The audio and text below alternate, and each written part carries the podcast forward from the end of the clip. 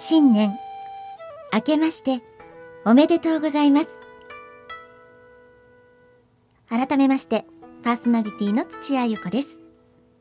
昨年おかげさまで100回を迎えることができたこのアストロラジオ。今年もスタッフ一同皆様に楽しんでいただける番組となるよう頑張ります。本年もどうかよろしくお願いいたします。さていつもと違う雰囲気で始まりましたがもちろん今回だけの特別仕様お正月バージョンです。と言いますのも今回は前回お届けしたスペシャルインタビューの後半をお聞きいただきますのでリニューアルバージョンは次回からのスタートとなります。楽しみにお待ちくださいね。では改めてスペシャルインタビューのゲストをご紹介しましょう。お一人目は国立天文台。阿形秀彦先生です。国立天文台の准教授として数多くの書籍やプラネタリウム番組の監修を務められアウトリーチの専門家としてご活躍されていらっしゃいます。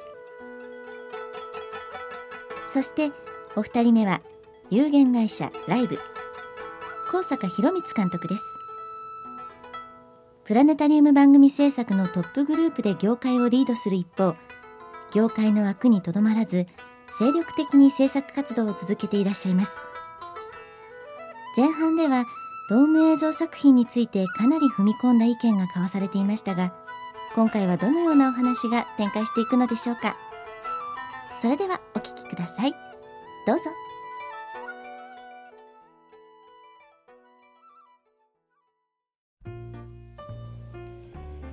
かそういう、まあ、メンタルとか文化みたいなお話になったんで、えーと、ちょっと話は変わりますけれども、まあ、青田先生は、えーと、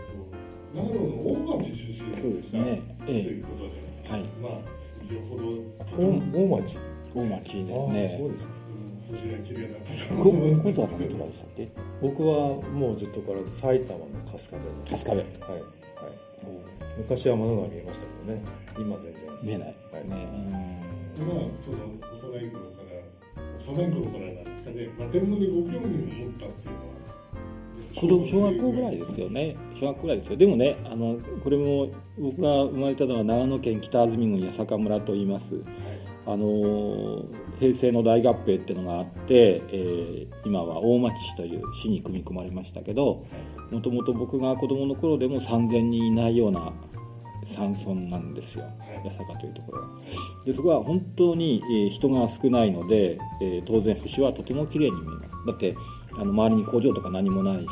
あの 家もほとんどないのでで街灯なんか立ってないしねほとんどね。夜道真っ暗でしたから。だけどそそれで天文好きになったんですねって言われるんだけどじゃあそのそこに八坂八坂村の村民全員が天文学者とか天文好きかってそんなことは全くな くてそれはやっぱり何かのトリガーきっかけがあったわけですよね。そうですね。2つ3つ思い当たる節はあるんですけど一番のやっぱり何て言っても本ですねその当時はね。本ですよ。本とか雑誌ですよね。僕より年代上の天文学者の人は大体子供の頃子供の科学だとかあの本を読んで、はい、あのなんだろう野尻法栄先生の本だとか、はい、まあ、帯信也先生の本とかとにかく本を読んでそちらにこう目覚めたって方が圧倒的に多いんですね。そういうだってあの実体験するプラネタリウムとか科学館とかないまだ地域にはない時代の話ですから。本を読んで空を見上げるっていうことをやってましたね、僕もね、うん、あだから藤井明さんとかね、はい、あの茜出版かな。あのほえっと科学アルバムシリーズがあって、はい、この星座とかあの星とか月とかそういうのやそのまあちょっと今はそのどなたが書かれた本かがいまだによく分からなくてですけど「その宇宙の神秘」っていう本があってその本を繰り返し繰り返し借りて読んだ記憶があるんですけどとにかくその何何にその心ときめくかは人によって違うしその時のタイミングであるわけですから全く違うことに興味を持った可能性もありますけどたまたま僕の場合はまあそれにとらとらわれとら、われの身になったということですよね。あとはもちろんアポロとか影響とてもやっぱ大きいと思います僕らの世代は年代はねどうしても。はい僕もそうですねアポロ、うん、はい、坂さんもまああの幼い頃か話は聞きましたけど、はい。なんかそういったトリガーってあったんですか？こう、はいこれみたいええあのもう何回もいろんなところに言ってますけどな、アポロまさにそうでした、うんはい、だってあの見えてる月に今実際に人が向かおうとしてるっていうのはあその向かってる途中見たんですけどあそこになんか飛んでるかもしれないって想像しながら空を見るともうワクワクしたしあとその後火星大接近っていうのがあるん。ですね、はいええ大大接近っていうのがあって、もうそれでね夢中になりましたね、なんかこうああいう話題があるとこう妙にリアリティを感じますよね。いつもなんかポーターレ月が、あれが岩石の塊巨大な岩石の塊で、うんなんかで何万キロも先にあって、うんでそこに人が向かってるとかっていう、なんか自分の手が届くっていうかね。今まで全く違う、まあ、遠い世界の別の話だったものが非常に身近に感じられて。生々しかったですよね、はい。はい。そこからまああの一直線でこう天文学者というかてあ、まあ、天文の道には行かずに、えっとなんかなんかこう教員をやられてという話を聞きそうですね、そうですね。そのその前にちょっとその高坂さんの話でやっぱあの月の話とあと火星大接近で実はあの来年2016年の火星の接近は大したことないんですけど、まあ、2年2か月ごとに大接近あごめんなさいあの地球と近づきますよね。で2018年と2020年の接近は結構大接近なんですよね。であの僕らが子どもの頃月に行くっていうことに対してあれだけあの世の中が熱くなった時代がありましたけど201618年20年っていうのはある意味ビッグチャンスだと天文業界では思っていますで、えっと、2020年までにそういう 火星探査や火星への生物への興味とかそういったことが高まっていく過程があってその後2020年代になると今度は実際 TMT やジェームス・ウェブ望遠鏡や ELT はじめ地上の超大型望遠鏡たちと、えーその地球外生命を探し出す能力を有する探査機や人工衛星の時代に入っていきますから、あのまあ、東京オリンピックも大事っちゃ大事だけど今はまさに勝負時ですよ。ええええ、本当にそう思いますよ。で今はいろんな仕掛けをしたり本当にあの次の世代ネクストジェネレーションに対して我々何をすべきかっていうことを真面目によく考える時だなと思っています。僕はそのことがあってちょっと悩んでいるので昨日お一昨日かその浅草天文台に行ってみたんです初めてね浅草天文台っていうのはその330年前にその幕府は天文方っていうのを略称を作ってで渋川晴美先生をそのそこのあの役人にするわけですよね。で深川で最初は観測をしていますが、まあ、渋川先生の頃はまだその辺ですけどもうしばらく時代が経ってその浅草にそのお 10, 10メートル近いその、うん盛り土をして、えー天文台を作って、えー浅草天文台。今のあのお浅草の蔵前のお手前あのお鳥越神社の隣ぐらいのと。でそこに行くと今は何も残っていません。全く高台の跡もないしちょっと丹念に見てみましたけど、まあ、普通にお家やビルが建ってるだけになってしまっていますがあのちょっと長い時間スケールで、えっと、いろんなことをちょっと今お互いに分析をすすることが大事だと思うんですよね。で長いスケールで物事を見ていった時にもうちょっと長いスケールで先まで見えてくるので今我々が何をすべきかって目先のことすぐやんなきゃいけないこと今やれば多少お金になることとかいろいろあると思うんだけどあのちょちょっと長いスケールでわ我々の年代はねもうあと大きな仕事も一つか二つでしょそれぞれ。あんまりあんまりせこせこしないでちょっと大きなことをお互いにちょっといや最近僕もそれす協ごく協協力してねすごくね。し仕掛けてやる時かなって気が。強く考えます、うん本当に、うんねなんかねそんな気がして。間の中でね。うん。2020年代っていうのがある意味その人類史の中でターニングポイントになる可能性があるかなと思ってるんですよ。つまりあのもちろん重力波や ニュートリノも大事だしあの宇宙全体がねどうどうなるかっていうあのことも大大事ダークマターダークエネルギーになった時も大事なんだけど少なくてもその地球外に生命体がいるかいないかっていうことは2020年代にある程度の一つの結論を生む可能性があるんですよね。それはあの僕らが子どもの頃から夢夢に見たり描いてきた世界と必ず重なる部分がいろいろありましてでそういうことが本当にあのうんとアポロとかハレーとかまたはシザリウ星群とかさまざまなその、まあ、僕らが生きてる間での出来事でもあのものすごい世の中を大きく動かしてきたこと今でも心に残ったら人々のあの生き方や生きる術の中に組み込まれてるととそうならなかったことっていろいろあると思うんですけどどれだけたくさんの人が、えーと、本当にそのことに対して真摯に向かい合うかだと思っていてそういうことがあのいや結局僕は答えは出なかったんですけど 残念ながらそこで 悩んであの帰ってきましたけど。もう今の話を聞いただけで僕なんかワクワクワク。ワクする2020 年えそれはすごい警戒ワクもうそれよりね生命がいるかどうかっていうね手がかりが見つかるってことはすごいなってもうワクワクするあるんですけど、うんそのやっぱりアポロとかそのさっきの大大石の話とかそういうことを知らない世代とか経験してない人っていうのはやっぱり分かんないわけですよね。そうですねきっとね、うん、そういうことを経験するともう分かるけれどもどれほどのことなのかっていう。エルサがあれだけ話題になったと言ってもやっぱりそのアポロが与えた影響とっていうのはやっぱり比べ物にならないわけですよね。であの当時は当然もう全世界中が熱狂して、あの着陸を応援した人類全ての成果だと思い込んでたわけですよね。ああいったなんかどうなんでしょう。体験というか experience ればまた話は違ってくるのかなという気がしますけれども。12月今年12月7日にはその暁があの5年前の12月7日に、まあ、ちゃんとエンジンが吹かなかったために金星の軌道に入れなくて太陽の周りを回ってたわけですけど本当に5年間あのそれにかかった人たちの苦労っていうのはまあちょっと言葉では尽くせないと思うんですけどねあのだって作るのに10年かかってるんですよね。えっと、2010年の5月に打ち上がるんですけどその10年前に計画があのスタートしてで、えー、観測をすぐしようと思ったらさらにプラス5年間ですから、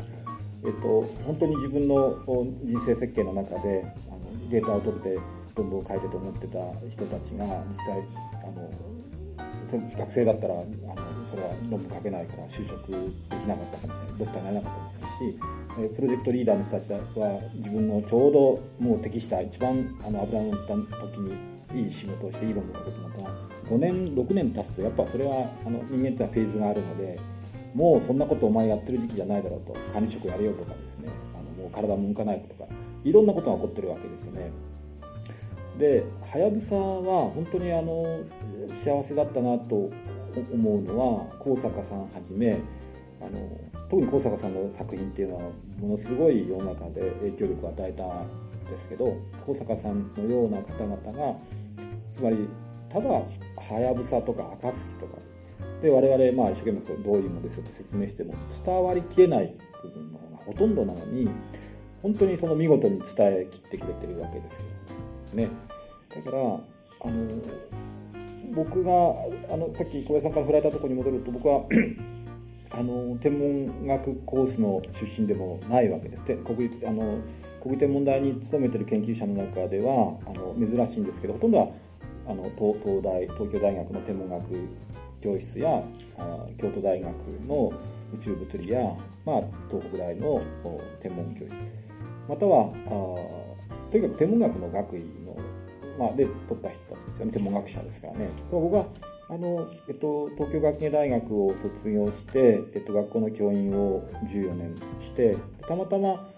スバル望遠鏡を作る時代に国天文台になった時に研究者だけでは社会と乖離するので社会にまた子どもたちに、えっと、その最新の成果を伝える人が必要だっていうんでそのためにまあスペシャルに雇用された立場の人間なんですけどあの明らかに、えっと、活躍の場職場は、えっと、一つ増えたってことですよね。つまり天文学者さえいれば天文学者とエンジニア技術者がいれば技官の方がいれば成り立ってたところにそういう仕事が必要ですと。で今はネットワークの専門家も実は天文台雇ってるんですけどで、えーと、どんどんその関わる場が増えてる実態があります。これはプラネタリウムっていう業界に工作さんはじめ優れた方々がどんどんどんどん参入してるのとあの規模は違う。規模は違うっていうのはあのプラネタリウムの業界の方がもっと開かれていてどんどんどんどん人が入れるあの要素はあると思いますけどあの食べれるかどうかってまた別話ですよね。天文学者なんていうのはいわゆる今でも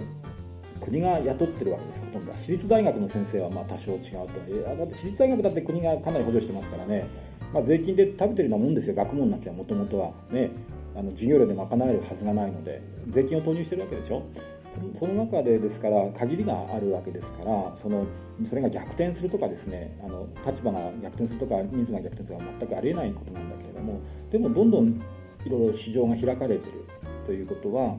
えっと、興味を関心を持った時に、うんと、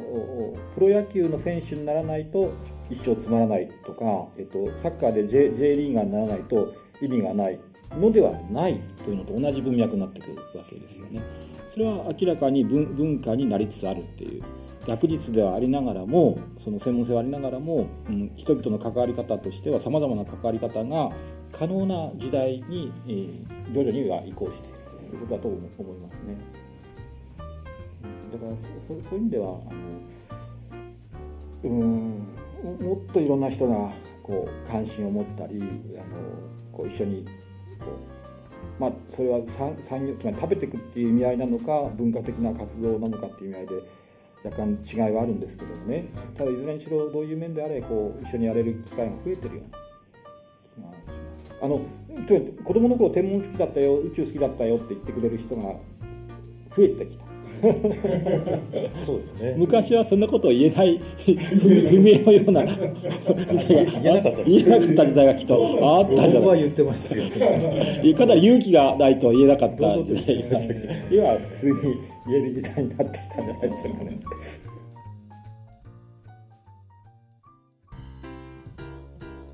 なんかね、そのまあ、天文の業界って結構要するにプレイヤーの数っていうのはそこそこいると思うんですよこの分野やなくて。でその足らないのっていうのってあの、まあ、J リーグやなんかでサポーターの部分その自分が何かをアクティブに例えば絶対望遠鏡買ってこうやるんだよっていうんじゃなくてなんとなくそういうところに面白そうだから行ってみようとかっていうような部分そこでとどまれる部分の人なんかそうっていうのが足らない気がするんですプラスねその選手を取り囲む周りの環境が足りないんですトレーナーもいない監督もいないスポンサーもいない球場もない、はい、けどやろうとしてるみたいな、えー、今の我々はね。それでなんか足突っ込むとすぐプレイヤーの方に引っ張られちゃうみたいなね。そうね。でねその そのあのいわゆるちゃんとできてないがゆえにやっぱりお互いに足を引っ張り合ったりとか、お互いをちゃんとあの素直に認め合えなかったりとかねはまだその過渡期というかやっぱり一つの、まあ、形になってない証拠でもあると僕は思ってるんですけどね。それでねそのえっといろんなじゃあそのサポーターを増やすにはどうしてるかっていう議論も常にするんだけどそんな簡単にサポーター増えるわけではなくて、えっと、もうちょっとちゃんと組織化するべきなんですよ。きちんとした組織を作っていかないとそれはあのうまくいくはずがないです。だってあのだってサッカーだってあの J, J, J リーグができてこれだけメジャーになりましたけど僕らの子供の頃サッカーってそんなにメジャーじゃなかったですよ。僕らの頃一番流行ったのは野球とあとはバレーボールとかね相撲とかね。それでそんなもんであってさ。でラグビー見てるとまさしくそうですよ今のラグビー見てると。ラグビーなんてほとんど誰も気にもしてなかったのに今これだけあの五郎丸さんはじめ皆さん。だってあれだけ活躍するつまり活躍えっとえっと興味あるないは実は根底はほとんどは知ってるか知ってないかですよ。知ってるか知ってないかっていうんで例えば高坂さんのことをどれだけ世の中の人がはやぶさの「バック・トゥ・ザ・フィーチャーや」あのいろんな作品をどれだけ知ってるか。でそれは、えっとえっと、興味あるなしの前に知らないんですよ。だから圧倒的に知らないです、ね、だから知るっていう過程がすごい大事なんですよ知るっていう過程を作るためにはえっと、メディアを動かさなきゃいけないし SNS やネットを動かさなきゃいけないし、えっと、もっと大事なことはちゃんとあの喋るとですね熱く喋る。それを外の業界中の業界で熱く喋ってもしょうがない。外の業界に対していかに熱く喋るかですよ。これによってその参入する人が増えてでそれは文化的なものであれ産業的なものであれ教育的なものであれ、えー、とにかくそれぞれにおいて、えーと、そそれに対してポジティブに積極的に関わる人が増えることによって、うん、つまりあの日本サッカー協会なりさあのラグビー協会なり日本天文協会ってないわけですよ。日本天文協会っていうのはないっていうことはいまだにそれぞれ勝手に好きなことをやってて勝手にそのお山の中のちっちゃな山の中で満足してるっていう状況に我々は甘んじてるっていうことでしょ。う それはそれは世の中を大きく変えるような力には全くならないですよ。どうですか？そういう層に多分アプローチしたいだろうなと思っている。いや、ま、全くおっしゃる通りだと思います。そういう状況なんだなって、まあ、その中ででも自分でできることはやりつつあるっていうか、うん、やってはいるつもりなんですけどね。例えばフルドーム作品作った後にそれを平面版にして普通の短編映画のフェスティバルに出してみる。そうするとそこでやっぱりプラネタリウムってことを知らない人に対してアピールができる。で中にはプラネタリウム行ってくれる人も出てきます。なので毎年あの英文連っていうそのフェスティバルがあるんですがそこを出したりとかしてます、であと最近あの天文業界でないところから講演を頼まれることが結構あってですね、はい、すごいアウェーな感じなんですけど そこに行ってでもはやぶさの話とか宇宙の話をすると非常にみんなあの興味深く聞いてくれてですねあのだからやっぱりそういうことをやっていかなきゃいけないなって最近まさにそう感じていてまさにおっしゃる通り。小坂さんの講演大人気なんですよ。はい、らしい。ですね、今度ラジオもぜひい。いですよね。あの、小坂さん声がすごい素敵でしょ？まあもちろん全体が素敵なんだけど、大坂さんの声は魅力的ですね。いやいやね。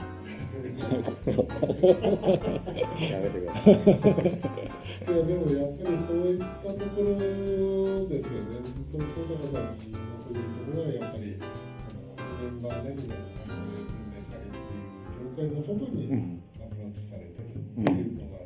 いや大事ですよねすごい大事あの高坂さんに限らずあの優れたクリエイターの方々いっぱいいるのであのどんどんそういうふうにねちょっと視野を広げて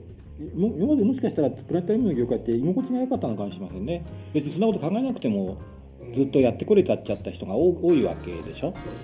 で一般的に言うとあの内向きの人が多いよねってよく言われる業界ですよね。ででそうそうじゃない方がこう入ってきてやっぱりその少し意識改革をあのされてる感じはするんですけどね。なかなかその今までのやり方考え方生き方はそうは簡単に変えないし変えられないけどなんとなくそういうことが刺激になって少しずつこう広がりがねあと僕もともとプラネ業界の人間ではないのでそれまでも本当に20年ぐらいその科学映像っていうのを一般に作ってました、うん、えー、科学研究者の方と会って話を聞いて映像化するっていうのをずっとやってきたんですがで今も続けています。フルドメ映像をやってる方はそれも続けています。でその方たち逆に思うのはですねそうやって研究成果を映像にしても発表の場がないと、うん、どうやったらアウトリーチできるのかわからないって相談を最近受けます、うんで僕はそのプラネタリウムっていう場があってそこでやればこういう成果が得られますよっていうのをよく最近話すんですけども、そうすると皆さんあそうだったのかって気づかれて、あのそういう流れもあるのかなって思いました、そうですね、はい、最近あのプラネタあの本当にあの優れた活動をしてる科学館や個人の方増えてるなって思っていてあの SNS 上なんかで見てもものすごい情報発信力が高い人がプラネタリウムとか我々が関わってる業界の中で増えてきてますよね。ええ、でそれはあのものすごいあのいいことだしすごいじわじわと、まあ、ボディーブローのようにあの大事な、まあ、我々の戦略というか武器としてねこう今あの目指してる世界に近づきつついく一歩としては非常に大きなことで高坂さんのあの情報発信力に限らずですねさまざまな方がいろんな形でこう情報を発信しアピールされてるのがとてもその僕なんか頼もしいというか追い風になってるなって気がしてますね。あの、ま、毎週末とにかくみんなあちこちで講演したりイベントやってて みんなあちこちでよくこれだけ活躍にしようっていうのがあの昔は見えなかったんだけど今はあのそういうのでこうつながってるのでそうですね。あすげえなよし俺もあ今こってるんだそう。ねわかりますよね。もう少しは頑張ろうかって気にお互いになるしあの身近な人が情報発信してるのを見るとあ俺もあ俺も言いたいことあるんだよとかあのこういう情報僕の方がもっとうまく伝えられるかもしれないとかこの作品ぜひ見に来てくださいとかね。いい作品の情報あのやっぱりこう発信が高まればやっぱりあの動かざるを得ないと思うんですそのせあのその選定する側も。はいええだからそういろんなこういう相乗効果でね少しでも理想に近づけたいですよね。そのまあ突破口を今暗中模索しているような感じですけど、えー、大迫さんからあなた先生に何か聞いたということをちょっと聞きたかったんだけどっていうのってないですか？あの中田さんというか国立天文台さんが引っ張っていってドーム作品を作るとかうんそういうのっていうのは考えたことありますか？えっとまあ、その2001年に法律 U っていうプロジェクトを始めたのはあのそういういろいろなクリエイターの皆さんに、まあ、クリエイターの皆さんだけじゃなくて例えばテレビでもいいしあのいろんなとにかく映像のアウトプット先に対して、えっと、使ってもらえるような素材を提供するっていうレベルだったんですね。で多分研究者があの一番得意でやるべきことはそこかなと思っていてあのデータの数字の羅列だとどうしようもないけどそれを可視化してそれを、えー、とカスタマイズできる形で提供すると。でカスタマイズするのがまだダメなんですよね。それがいろいろ縛りがあってダメなんですけどあのーもうちょっとそのいわゆる権権利関係とか著作権とかいろんなものの縛りを軽くすることによって、えっと、我々作った映像をさらにあの加工して使ってもらえるように橋立てするようにしなきゃいけないっていうのは重大な課題だと思っています。それから、あまあ、ドドーム国際関係造祭を、まあ、0回目を含めて 7, 7年間天文台はあの、まあ、スポンサーをし事務局やいろんなことをしてきて、まあ、ことこの今年卒業するわけですけれどもあの次につなげていく上で十分なあのつなげ方ができたわけではないんです。それは非常に反省すべきことなのですが、えっと、幸いにしてさっきあのちょっと悪口を言ってしまった三鷹市でもあのスポーツセンターの次はあの駅前の再開発ということであの、まあえっと、天文科学天文科学情報スペースという小さな、まあ、まだスペースですけどそういったものを設置し、そこでもあの、えー法律用みたいなドームはないですけど、まあ、立立体していろいろ見えたりとかいろんなイベントもやっていくんですけど将将来的にはそういう少しのあのまだ細いですけど道が見えつつあるのであの映像を作る人たちに対して、えーどういう関わり方ができるかをさまざまな形で模索しています。でその映像祭だけじゃなくて実はあの今までは記者レクチャーといって記者の人にしかあの公開してなかった情報をそのおクリエイターやプラネタリウム関係者にもあのかなりほとんど公開するようにして参加してもらえるようにしましたし毎年そのお最新の天文学に関するデータ素材、えーまたは研究者とのチャンネルを作るためのワークショップもあのアルマやハワイや今年はあの、来週から、ええアストロバイオロジーではい。行います、そういうあのすぐ素材として使ってもらえそうなテーマやあ研究者人またその研究所に実際にあのあの招待する等々の形ですね。でとにかく知財をもっと自由に使えるようにするための努力が最優先で取り組んでいます。それをしないといいものがねあの天文台の中だけえ学術的な意味合いとか教育だとか報道だったらただで別に使えるけどさあ使ってもらおうと思ったらあの使えないようなのは全くバカバカしい話なのでそういう努力をしているところですね。こうなんて問題で何か成果が上がったっていう時にそれをこう分かりやすく番組にしてプラネタリウムでいろんな人に見てもらったらいいのにっていうすごいシンプルなうん、言い方ですけれども、ね。たタマロクトとは少し始めてるんですけど、はい。あのあといくつかのところと協定を科学館と結んでいますが、はいああの一緒にその科学作品あの映像作品を作ろうっていう動きもあの少し芽生えてまして、そういう仕組みさえ作ればですねあの一緒に作品を作っていくということもあり得ると今は思っています、まあ、ぜひそういうね協力をさせていただければありがたいなと思っています、逆に赤田先生から小坂さんに聞きたいことでも注文でも希望でもいや私たちからすると本当にあの希望の星というか我々を救ってくれるメシアだと思ってますので あの本当にあの作品を見させていただくたんびに本当に幸せなあの素敵な時間を過ごさせていただいててそういう機会をあの多くの人に味わってもらえるようにあの僕なりにきることがあればしてしたいしこれからもいい作品どんどん作っていてもう本当にいい作品を作ってもらうってそれが一番大事ですよね。余計な余計なことはもう雑念は忘れていただいて もうやっぱりクリエイターはね本当にそこに集中してもらえる環境を我々いかに周りの人間が作るかですから。はい、そう思ってますので、はい、経営者ですからね。やめたいんですじゃあ、えーと、最後にちょっと、はい、一言だけ、はい、えー、いただけますか、あはい、いや僕さっき言ったようにやっぱり原動力となるのはいい作品があるかということだと思うので僕はそこに注力してフォーカスしてですね、はい、やっていきたいなと思います。はい、あの子供の頃夢見たことでねそのその通りになったこととならなかったこといろいろありますよね。で国立の問題だって今はなんか結構大きなこういう組織になってるけどちょっと前までは本当ちっちゃなあの東京大学のプチ研究所であの規模も人も少なかったんですよ。同じ町にあるあの町とか、まあ、この地域にあるスタジオジブリさんだってあの本当にちっちゃなところから始まってるし AKB だってそうじゃないですか。最初はななんだよこれはみたいなわけであのだからあの今がこうだからとか言ってその現状だけで物事を見る必要は全くないといつも思うんですよね。プラネタリウムというかドームシアターあのその、まあ、関わってる、まあ、全ての皆さんのこの業界っていうのはものすごい可能性を秘めてるわで、J J、よく言った例えられるのほら J J1 の J1、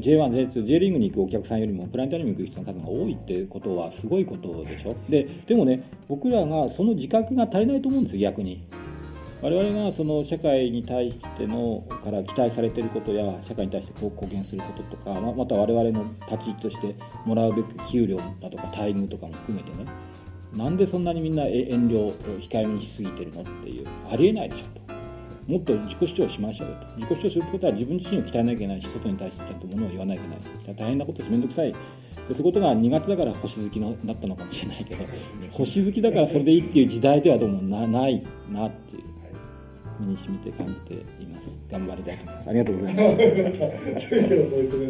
りがとうございます。はい、ありがとうございました。また、何か機会ありましたらよろしくお願いします。はい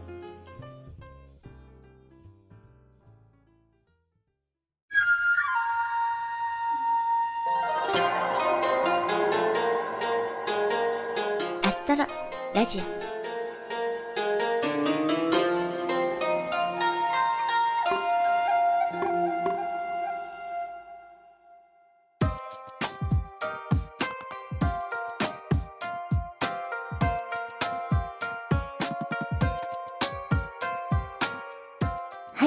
方先生と高坂監督のスペシャルインタビュー後半いかがでしたか？ちょっと時間がなくて最後の方は駆け足気味でしたが宇宙の魅力をより多くの人に伝えたいというお二人のご活動からは今後も目を離せませんね。ありがとうございました。さてここからは次回以降アストロラジオリニューアルについてお話ししたいと思います。まず新企画第1弾は再び青木ラピスちゃんの登場です。昨年声優として参加していただいた青木ラピスちゃんですが今度はシンガーとしての彼女の楽曲をフューチャーします。これだけだと単なる楽曲紹介ですがそこはアストロラジオ。ラピスちゃんの楽曲と星や宇宙のショートストーリーを結びつけてご紹介していこうという企画なんです。歌を聴くことも星を見ることも生きていくことに必要なことではありません。でも日々の暮らしの中で辛い気持ちになった時ふと口ずさんだ歌が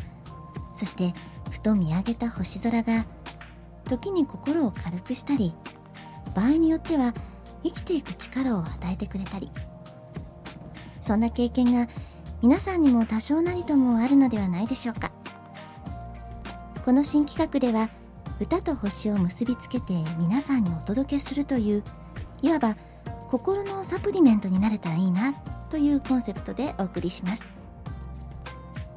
ご協力いただくのはこちらも引き続きアイスタイルプロジェクトさん。そして株式会社スタジオディーンさん。青木ラピスちゃんがボーカルを務める楽曲をセレクトしてその世界観に沿ったショートストーリーを科学の扉小林さんが制作。私土屋ゆ子が読ませていただきます。楽曲を提供していただく多くのプロデューサーさん。いわゆる P さんたちのコラボレーションとなるこの新企画。私も今からとても楽しみです。続いて新企画第2弾はこちらも再びの登場となります。アストロリーディングライブラリーパート2です。こちらは2011年10月から2012年12月まで。ご好評により追加された延長戦を含めて15回を数えた人気企画を受け継ぐコーナーとなります。前回は宮沢賢治作品を取り上げ多くは1回完結。長いものでも2回でお送りしましたが残念ながら長編をご紹介することはできませんでした。というわけでパート2では長編作品をある程度の期間をかけて朗読したいと思います。いわば連続テレビ小説ならぬ連続ポッドキャスト朗読ですね。取り上げる作品はサンテグジュペリ作「星の王子様」宮沢賢治の「銀河鉄道の夜」と並ぶ星にまつわる二大文学作品の一つと言えましょう。砂漠に不時着したパイロットが出会った不思議な王子様の物語。あらすじをご存知の方は多くても物語の前編をお読みになった方は少ないのではないでしょうか。今回のアストロリーディングライブラリでは12回にこだわらず前編を聞きやすい長さに分けてお届けします。私も久しぶりの本格朗読ということで気合を入れて頑張ります。というわけで新しい年の初めに新企画のお話ができてなんだか気持ちが引き締まります。他にもいろいろと手が加わる予定のアストロラジオリニューアル。ぜひ次回を楽しみにお待ちください。いろいろお話ししてきましたがそろそろお別れのお時間になってしまいました。この番組は制作コムビルド脚本アルファボル協力アイスタイルプロジェクト株式会社スタジオディーン。自然科学研究機構国立天文台。有限会社ライブ。音楽制作集団ディープフィールド。そして企画制作科学の扉でお送りいたしました。それではまた次回をお楽しみに。お相手は私土屋ゆ子でした。